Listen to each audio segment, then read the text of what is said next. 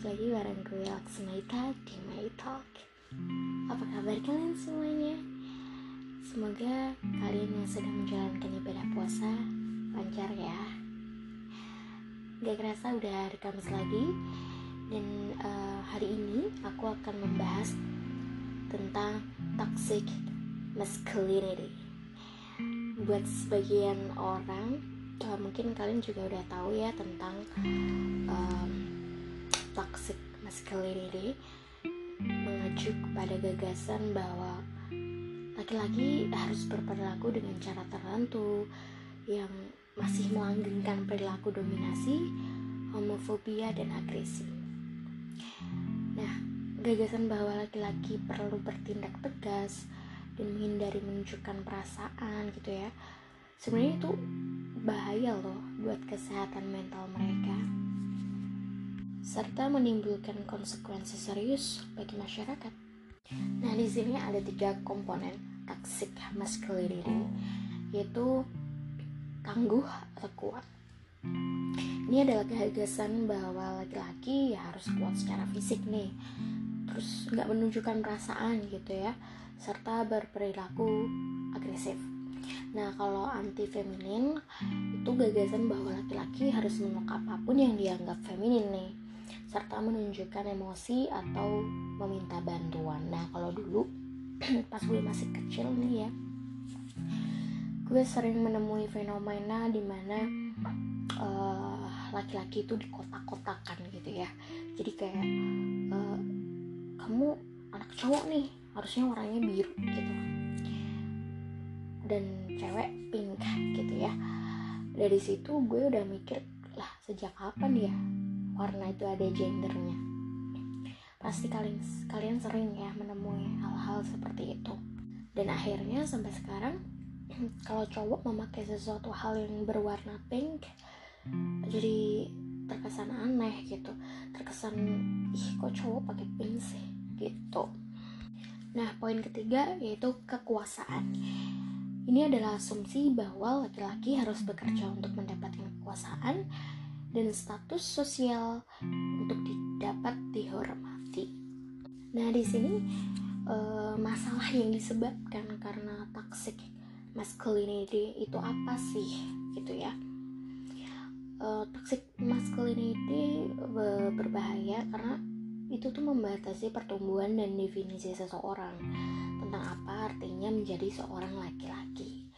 Jadi dampaknya adalah bullying, homofobia, masalah di sekolah, tantangan akademis, kekerasan rumah tangga ya, kekerasan seksual, perilaku berbahaya, penyalahgunaan zat dan masalah kesehatan mental gitu deh kayak trauma gitu ya. Dan kurangnya persahabatan atau koneksi yang tulus. Yang banyak ditemuin ya kayak itu kayak kok cowok uh, pakai baju kayak gitu sih warna warnanya uh, pink kalau enggak bunga-bunga gitu ya. Terus ada gitu cowok yang pakai uh, skincare gitu ya padahal itu adalah uh, cara mereka untuk merawat uh, kulit mereka ya kulit wajah mereka atau enggak cara mereka untuk merawat diri mereka gitu.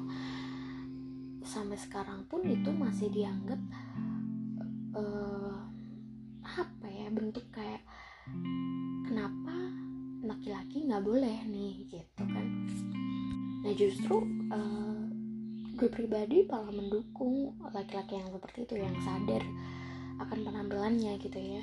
Seperti halnya kalau cuman facial maskeran atau kalau skincarean bukan hal yang harus uh, itu kayaknya cuman cewek aja yang lakuin gitu yang sering aku temui sih waktu kecil ya kayak gitu kayak ada anak kecil nih nangis terus kayak ayo jangan cengeng dong kan laki gitu.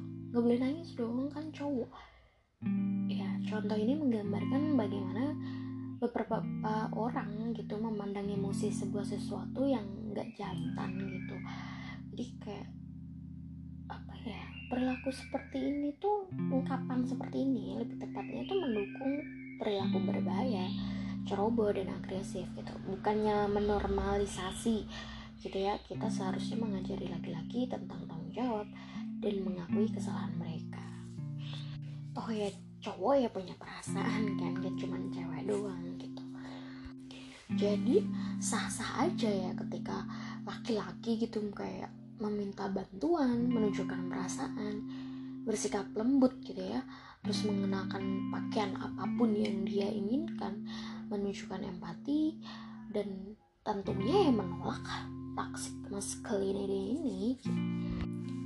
Toh ya laki-laki juga makhluk sosial yang perlu uh, mengekspresikan emosi positif maupun ne emosi negatifnya.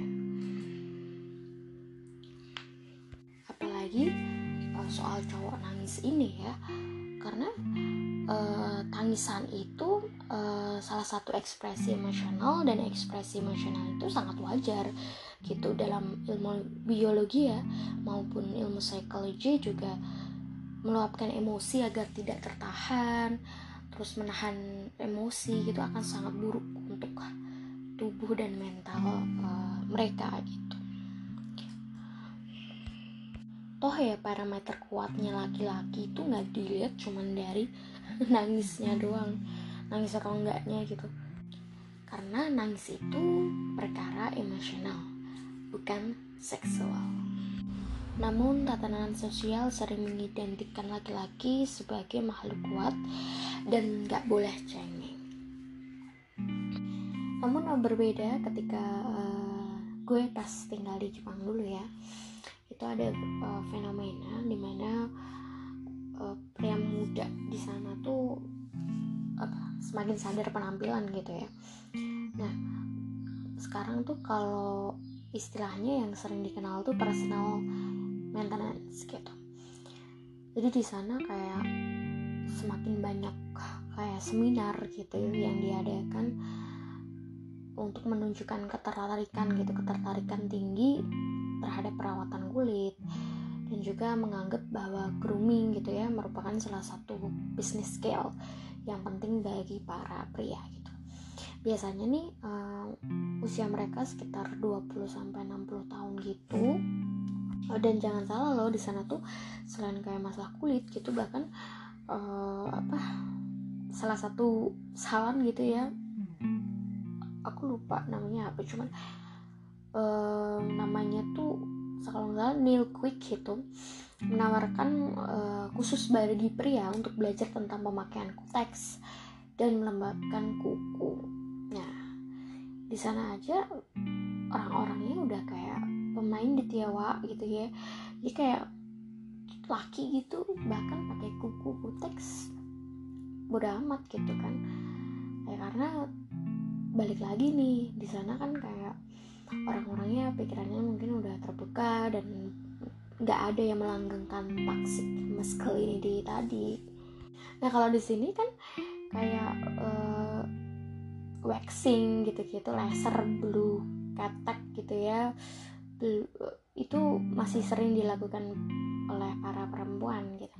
Kalau di sana uh, menghilangkan rambut pada bagian dada lengan betis gitu udah cukup populer gitu loh buat kaum pria gitu. Karena uh, menurut survei uh, hampir 60% nih wanita Jepang tuh keganggu gitu sama rambut yang tumbuh di organ tubuh uh, sorry pria gitu ya. Ya menurut mereka itu adalah sebagian dari kebersihan gitu. Kalau di tempat kita kan kok laki mulus ya gitu. Laki kok nggak ada bulunya sih? Akhirnya timbullah stigma kayak kayaknya dia gay deh gitu. Jadi orang-orang di sini tuh masih berpikir seperti itu meskipun gak semua sih. Dulu pas gue pertama kali di sana gitu ya uh, sering banget ngeliat cowok gitu yang alisnya tuh kayak uh, di kerik gitu ya dikerok gitu. Tapi lebih lebih terstruktur gitu ya. Dibentuk lah gitu. Agak lancip gitu. Gue mikirnya kayak oh di sini memang seperti itu ya gitu. Karena uh, di sana ternyata definisi keren buat para laki-laki adalah ketika alisnya dibentuk seperti itu gitu. Kalau di tempat kita kan kontradiktif ya. Jadi kayak kalau tempat kita malah dikatain bencong wa itu kan ada lagi yang alisnya dikerok gitu. Ini kayak cowok gitu ya di sana bawa lotion itu kayak hal yang lumrah gitu kan. Dipakai gitu karena balik lagi uh, ya itu kan cara mereka untuk menjaga kulit mereka. Terlebih kan di sana kalau musim dingin gitu ya uh, kulit kering gitu bisa lebih kering berkali-kali lipat so men are allowed to cry men are allowed to wear pink men are allowed to express their feelings. Not even a single person has the right to tell them what to wear yeah and what not to wear what to do and what not to do. So happy fasting. Semoga hari ini berjalan dengan lancar. Sampai jumpa di minggu depan di hari Senin. Have a great day